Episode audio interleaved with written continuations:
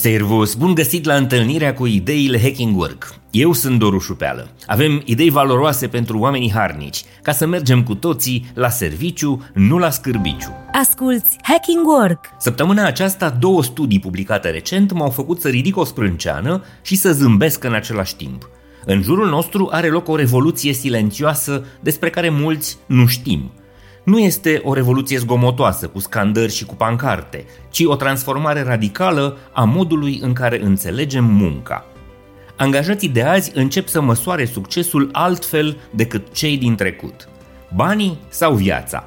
Răspunsurile la această întrebare atunci când vine vorba despre muncă sunt tot mai diferite față de trecut și tot mai surprinzătoare prin profunzimea și implicațiile lor. Ideile Hacking Work Studiul Work Monitor, alcătuit de prestigioasa companie de consultanță Randstad, constată faptul că 57% dintre oamenii de rând, ca mine și ca tine, ar spune pas unui job dacă le-ar afecta echilibrul dintre viața profesională și cea personală.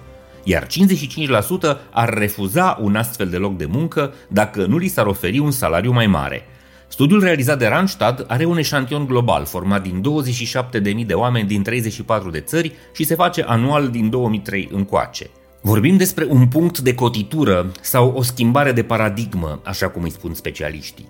Echilibrul dintre viața personală și cea profesională nu mai este doar un slogan dintr-o prezentare PowerPoint de la o conferință plictisitoare, ci un factor deosebit de important în alegerea carierei, chiar dacă asta înseamnă bani mai puțini – acest echilibru include și flexibilitatea. Da, vorbim despre munca de la distanță, despre acea libertate de a lucra din cafeneaua preferată, din locuri pe care vrei să le vizitezi sau din confortul canapelei tale, dar după un program pe care îl stabilești chiar tu. Și pentru a întări acest cor, gigantul auto Ford Motor vine și ne arată printr-un alt studiu că mai bine de jumătate dintre oameni ar fi gata să renunțe la 20% din salariu pentru a da prioritate calității vieții personale. Vorbim astfel despre o schimbare radicală în modul în care definim ceea ce ne dorim de la joburile noastre.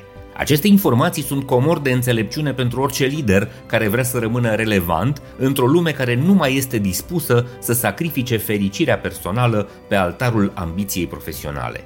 Ce înseamnă toate acestea? Păi, în primul rând, înseamnă că liderii cu adevărat ancorați în realitate nu doar că nu își mai împing angajații să muncească mai mult pentru un bonus mai mare, ci înțeleg că echilibrul dintre job și viața de acasă este noua monedă de schimb de cea mai mare valoare pentru oameni.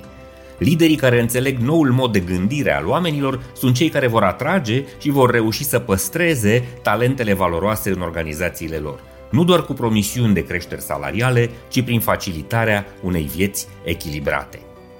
În al doilea rând, înseamnă că nu mai este suficient să oferi cel mai mare salariu de pe piață. Trebuie să oferi și ceva ce nu poate fi cumpărat cu bani. Timp, autonomie, sens, bucurie, fericire și libertate. Liderii care vor înțelege aceste priorități vor fi cei care vor contribui la crearea unui mediu de muncă mai prietenos, mai motivant și mai productiv.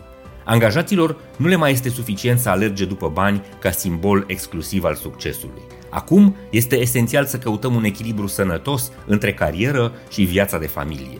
Această schimbare ne invită să ne gândim mai profund la ceea ce valorizăm cu adevărat în viață și la cum putem construi un mediu profesional care să răspundă acestor noi aspirații. Vreau să vă întreb, sunteți pregătiți să vă alăturați acestei revoluții silențioase? Un lucru este sigur, Atât angajații cât și managerii care vor înțelege și vor acționa în concordanță cu aceste schimbări, nu doar că vor supraviețui, dar vor înflori în noua eră a muncii inteligente. În încheiere, ceva la care vă rog să cugetați. Cum arată pentru voi echilibrul ideal între muncă și viața personală? Ce înseamnă pentru voi succesul în această nouă eră? Scrieți-mi la doru.hackingwork.ro, sunt curios să citesc ideile voastre.